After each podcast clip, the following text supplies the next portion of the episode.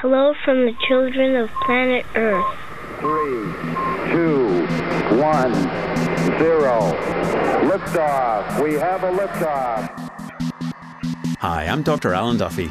And I'm Dr. Amanda Bauer. We're astronomers. And this season, Cosmic Vertigo is going to the extremes. Like a galactic year is when our sun orbits around the Milky Way once. That feeling you get when you realize it's only been one galactic year since the dinosaurs showed up on Earth?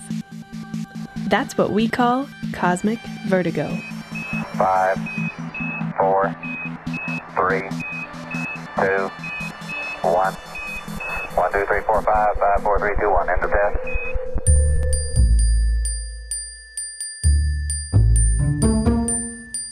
So I just got two kittens.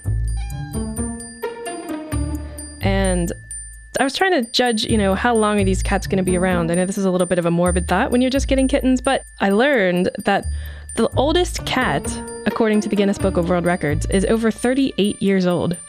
Oh, wow. that is a long time. It's older than me. It's older than us. I know. that is an old cat. Yeah, that cat has seen some things. The rise of the internet, the issues of social media, that cat's all over it. It's kind of incredible the age range that creatures can experience. How long can you last? And for humans, I was kind of amazed to discover it's 122 is the oldest verified age by Jeanne Calment in 1997. And again, thinking of all of the different events that, that person has witnessed and has seen within their lifetime, 122 years on astronomical timescales. Well, forget even astronomical, on biological timescales. I mean, there's a tree near. Have you ever seen this tree, the Methuselah? I didn't know that there were named trees to go see. So, no.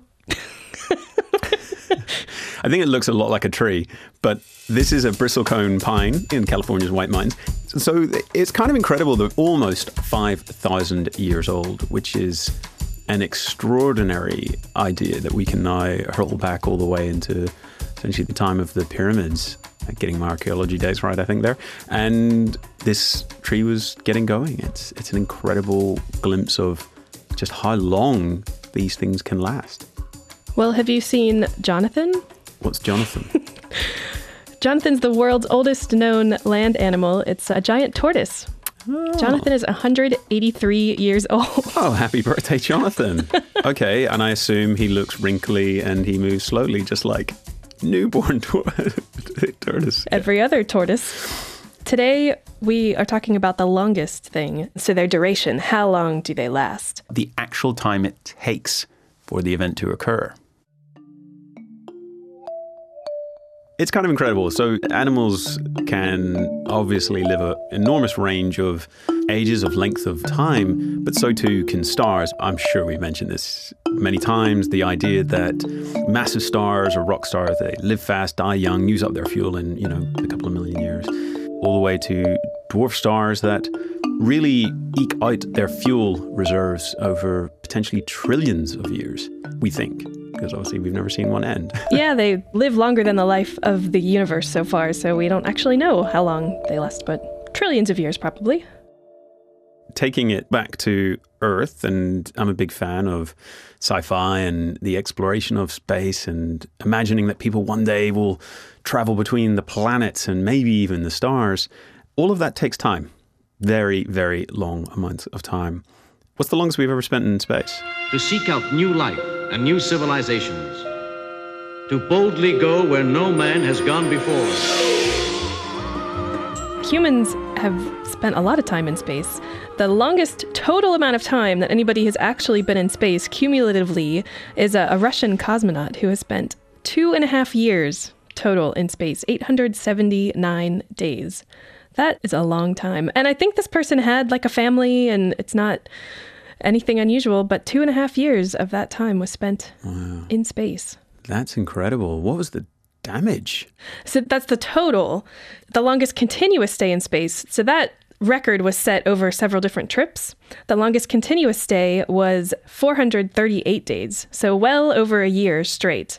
Uh, this is another Russian cosmonaut, and that really starts to wreak some havoc on the human body. We've been studying what spaceflight does to astronauts' bodies for a while.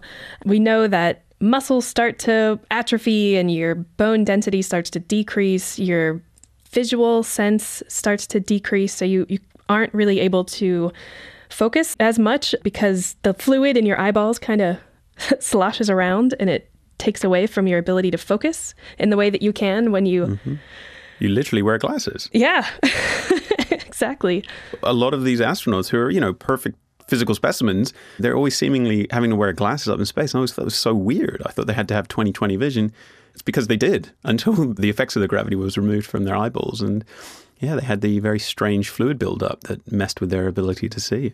It's fascinating to travel to space, but also kind of a scary reality of what happens to your body, things that you don't have any control over just because of gravity. Those times that we have to undertake these huge stretches or lengths of time because space is big. To get that sort of sense of scale, we're going to try to dial in some kind of an idea of length of time. So if you wanted to say go around the Earth in a commercial flight, that's about 36 hours. That would be, I suspect, incredibly unpleasant. Not a terribly productive flight if you are just going around the Earth for 36 hours back to where you started. but I'm guessing that's not the point that you wanted to make. I wonder if jet lag would be as bad. I don't know. That's a really good point. I think I was doing it for science, but uh, yeah, now that you mention it. An easier way, of course, to go around the Earth that would take less time is, of course, to go faster. Now, we're kind of limited in the Earth's atmosphere. The faster you go, the more drag force you experience, the harder it is to punch through the air. You can go supersonic, like Concorde, like some of the fighter jets, but it really becomes hard to go much more quickly. So, one way to go faster around the Earth and hence take less time is to go to space. So, the International Space Station is traveling at the incredible speed of. Five miles per second. Hey, that's fast, no matter what. Okay, from memory, that is 7.7 or 7.8 kilometers per second. That is fast. It is it's really rocketing, literally.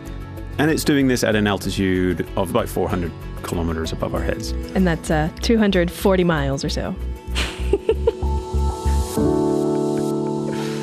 Enjoy that one, American listeners and Myanmar. And where was the other two places? Belize, Myanmar, Liberia, and the US. There you go. We will enjoy that.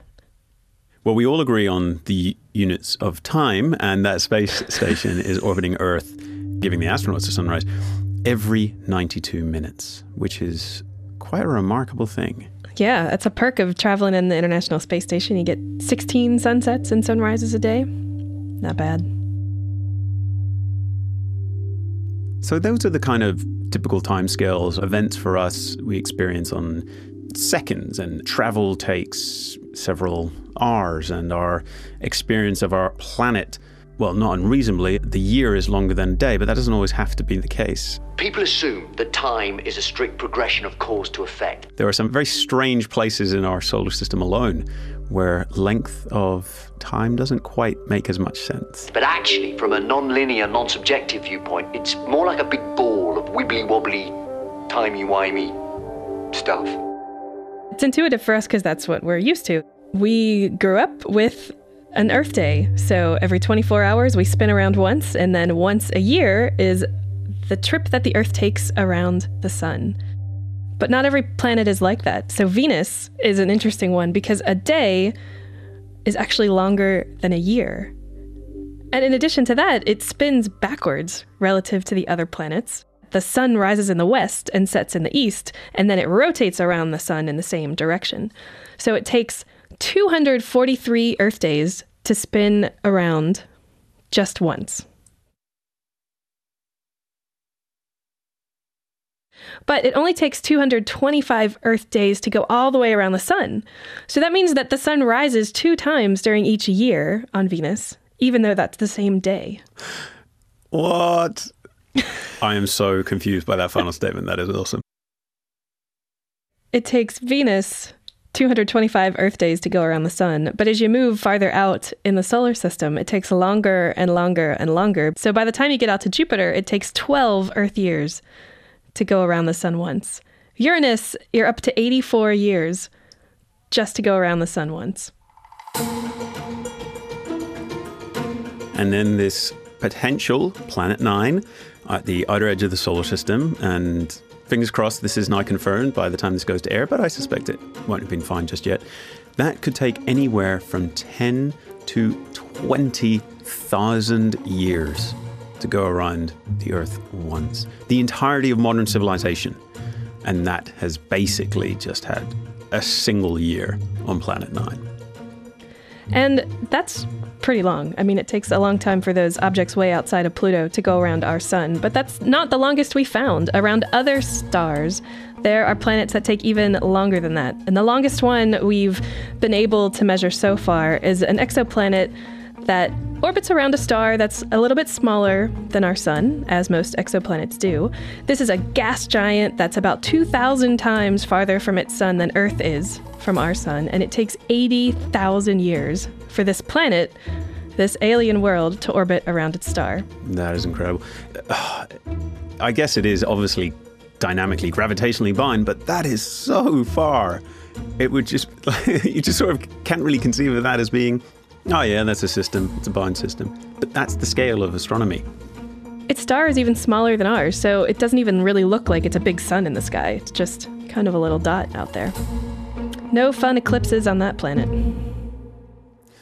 So, as we talk about the lifetime of humans, of animals, of weird and wonderful creatures, and then the length of years that planets may have, we can also talk about the lifetime of those planets because planets are born and they definitely die. And that's a, essentially a consequence, usually, of stellar evolution. So, for example, our sun will begin to swell up a few billion years in the future. It will eventually engulf the Earth and goodbye Earth. That will essentially mark the lifetime or the age of our planet as eh, about 7 billion years, give or take, by that point. Yeah. It's unlikely to get much older. Turn us into a burning ember. So thanks, Sun.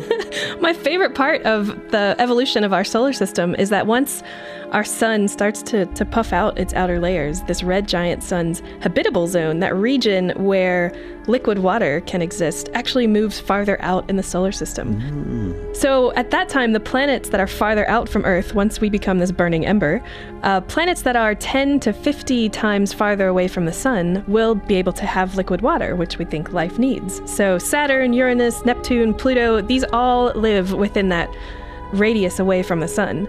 But it's not likely that we're going to go and jump on a gas giant and try to survive there. But a lot of these outer planets have icy moons. At least they're icy now. When it starts to heat up out there, that ice could melt and we could find some really interesting lots of different worlds inside of our solar system that have the potential to have liquid water. This is all about the longest whatever, so let's zoom out.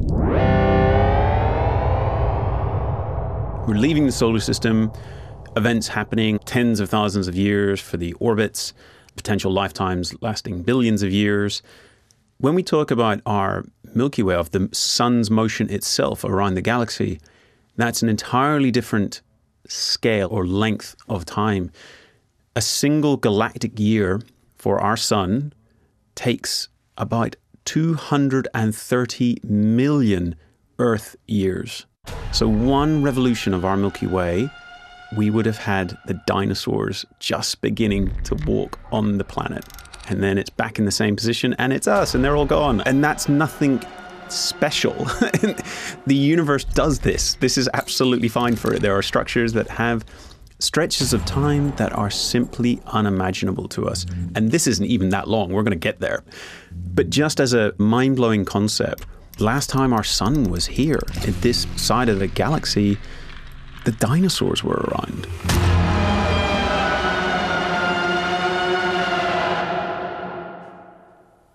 And if you consider that our sun's only 5 billion years old, in terms of galactic years, it's only been around 20 times.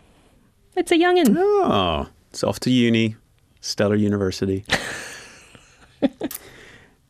so our sun will continue to live for around another 5 billion years, eventually becoming a white dwarf star. The smaller stars, as we've described, red dwarfs, they're the most common, essentially because they have less mass than our suns. You can make a lot more of them for a given amount of mass, and they live an incredible amount of time, longer, much longer than the universe has existed today. But the white dwarfs, the end state of our sun, they will persist. They will persist for fantastic stretches of time. They will slowly cool. The residual heat from their formation, that's why they're glowing white hot, that will eventually all fade away and eventually become black dwarfs, just silent, degenerate cores sitting in space. And I didn't mean that obviously in a derogatory sense. They are degenerate in the sense that they're literally made of degenerate matter. and that has its own pressure that essentially causes it to remain in equilibrium or balance with its own enormous gravity.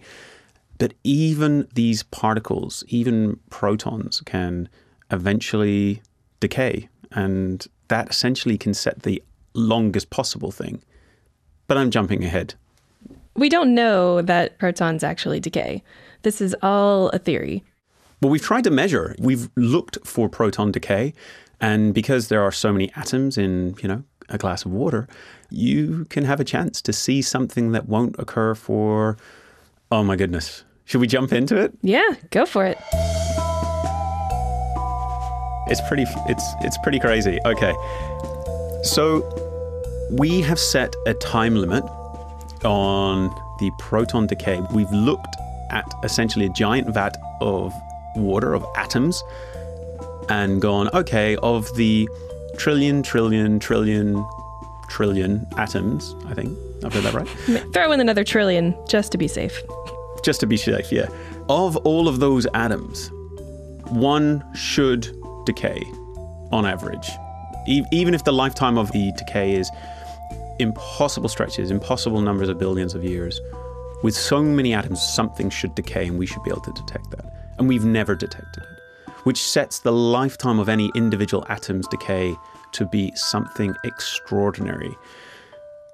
We expect that the lifetime of white dwarfs formed now, or even, heck, even at the start of the Big Bang, it doesn't really matter. It's not that much time relative to how long they can live for. They should be hanging around for 10 to the 40 years. 10 and 40 zeros of, I just, 10 to the 4 0. well, it's 10, 10 and then 39 zeros after, but whatever. It's incredible. So, all I'm picturing right now is a bunch of theorists with a cup of water sitting on a table with like cameras on it, just mm-hmm. waiting for a proton to decay, and then not seeing one and then getting very excited about not that. seeing Yeah. one. Yep. So, if the sun's lifetime of 10 billion years was reduced to a second, okay, compress all of that, that's now a second. Then, if we had the entire history of the universe, keep that clock running, all of those seconds, which are all equivalent to an entire sun's lifetime, then you keep going and do that for 250 more entire histories of the universe in a row. That's about the time when these degenerate objects, the brown dwarfs, the white dwarfs, the neutron stars, when they finally decay. That is an inconceivable length of time, but it's not the longest. It's not the longest. So that just means that protons have gone away. They've decayed into kind of photons and leptons. And the only thing that we've got left at that point are black holes. Black holes take even longer than that to decay. This happens through Hawking radiation, slowly, slowly, slowly over 10 to the 40 or 10 to the 100 years. These black holes dominate the universe. They're really the only things there. And then they finally start to decay. And we get into the era that we've discussed a few times now, which is the heat death. And this is 10 to 100 years after the beginning of the universe. I don't even know how to conceive of this. I just gave up trying to make this one relatable. it's so many zeros alone that I'm blown away. And yet, this isn't even the longest thing. Yeah, I think now we're just having fun with big numbers. This is like, how big can we get something to actually make some sort of physical sense or that we can put some boundaries on it? And that's like 10 to the 100. So there's the heat death. Yeah. Done with that. What's next? Then you just wait and wait and wait. Time is ticking, it's getting ever longer. There's nothing really in front of you. The occasional positronium atom forms that's the size of the observable universe today, those kind of cool things we've spoken about before. This is a very empty, boring universe, but there is a tiny, tiny chance, thanks to quantum mechanics, that we could see spontaneously a fluctuation, that there could be a essentially a new universe born in front of us. Quantum mechanics doesn't allow you to say that something is exactly zero. You instead have the idea that there's always particles popping in and out of existence and then annihilating with each other, essentially returning that energy back to the vacuum. So if you do that effectively, if you wait for long enough, you can imagine instead of just boring virtual particles, you can have entire universes form in front of you entirely by chance. What is the chance of an entire universe spontaneously arising in front of you? Well, Sean Carroll worked this out back uh, in 2004, and the chance is 10 to the minus, oh, this is a nightmare, 10 to the power of 10 to the power of 56. So let me just say that again. So that's very small. very, very small number. Yeah, a 1 in 10 chance. Yeah, a 1 in 10 chance is 10 to the minus 1. A 1 in 100 chance is 10 to the minus 2. What we're talking about here is 10 to the minus, and then not 1 or 2, but 10 to the power of 10 to the power of 56. This is such an impossibly small number. In fact, Sean, I think in the paper states this is the smallest positive number in physics. Now, if that was the chance, then how long do you have to wait? Well, roughly speaking, it's the inverse of the chance. So, in other words, sooner or later, there is a chance this will occur, and you just have to wait for 10 to the 10 to the 10 to 56 years. And that could be seconds, months, days, years. It doesn't really matter. That big number at the start is so vastly larger than the units. You could talk about nanoseconds rather than years. It doesn't matter. You could talk about Planck times. I mean, it doesn't, it really doesn't matter. It's, it's in, inconceivable. So to think about this, we've talked quite a bit about the the heat death of the universe and that kind of being the end. But what if there is this random fluctuation that could induce things to happen again, particles to kind of come together, gas to maybe form stars, to form galaxies for the entire universe as we know it today to kind of come back to its current state. This is an interesting thought and a paper that was put out by physicist Don Page a while ago. And this is officially the award for using the longest time ever published in a paper. and the paper itself, it talks about the information loss and black holes, and he kind of goes off on consciousness and things like that. That's not important. I think he was really trying to play with big numbers. he really wants to see how big is a big number that we can calculate. And it was an interesting exercise in thinking about all of the possible combinations of things that could happen in our universe, including these random quantum fluctuations, there is a finite number of ways that things can work out. And so, with that finite number of ways that things can happen, he calculated the amount of time that needed to pass before our universe arrives back at the exact point it is right now. You know, if that's a thing that it does. so, that time is actually called the Poincaré recurrence time. And he calculated that to be for any general universe, even more complicated than our universe, that time is 10 to the 10 to the 10 to the 10 to the 10 to the power of 1.1 years. So this is the biggest number, the longest time that has been published in a paper. Congratulations, Don Page. Yeah, and I think it may well remain that. I love, by the way, the precision of the 1.1 at the end of that. It's like, okay, I know. right. Well, overdoes it a little bit, overdoes it. I mean, you can nitpick at that all you want, but I think it's a it's a fun exercise. And the kind of intriguing thing, or maybe the sad part about it, is there's no way for us to ever measure if that's going to happen. There's no instrument that could record this happening. There's no way we could see if something, if the universe did come out of the heat death in some quantum fluctuation and with this amount of time to come back to its current state of the universe. There would be no human form to read the measurement on that instrument. So these big numbers are really cool. The long time frames are pretty amazing, but it's all theory. We can't really test it.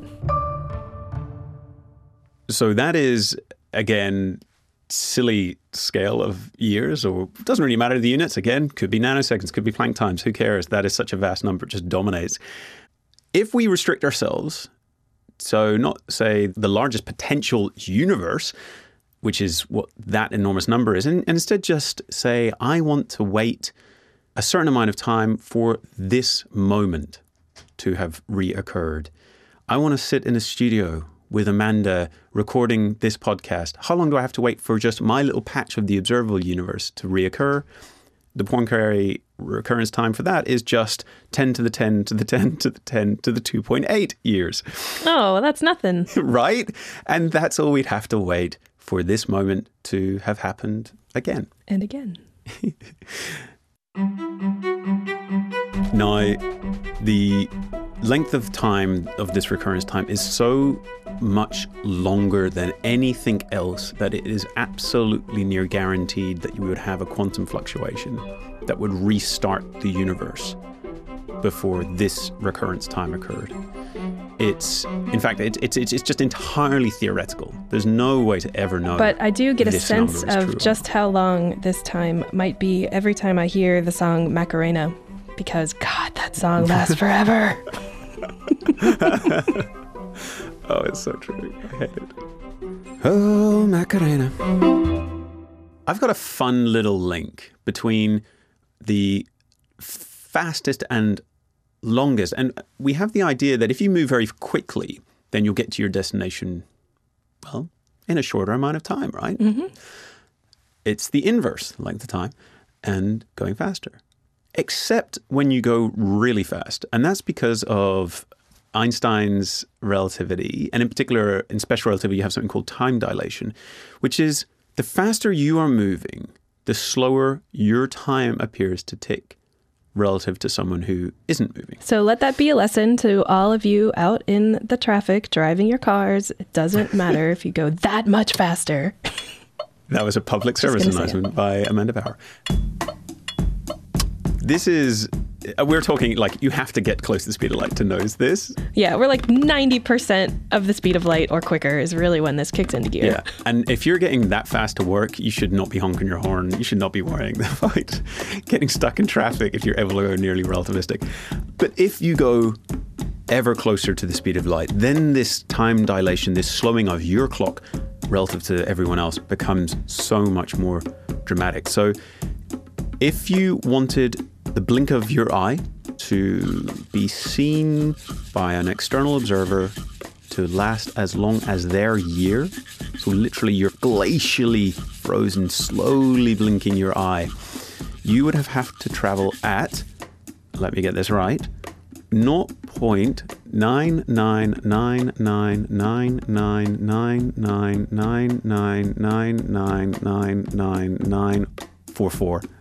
times the speed of light.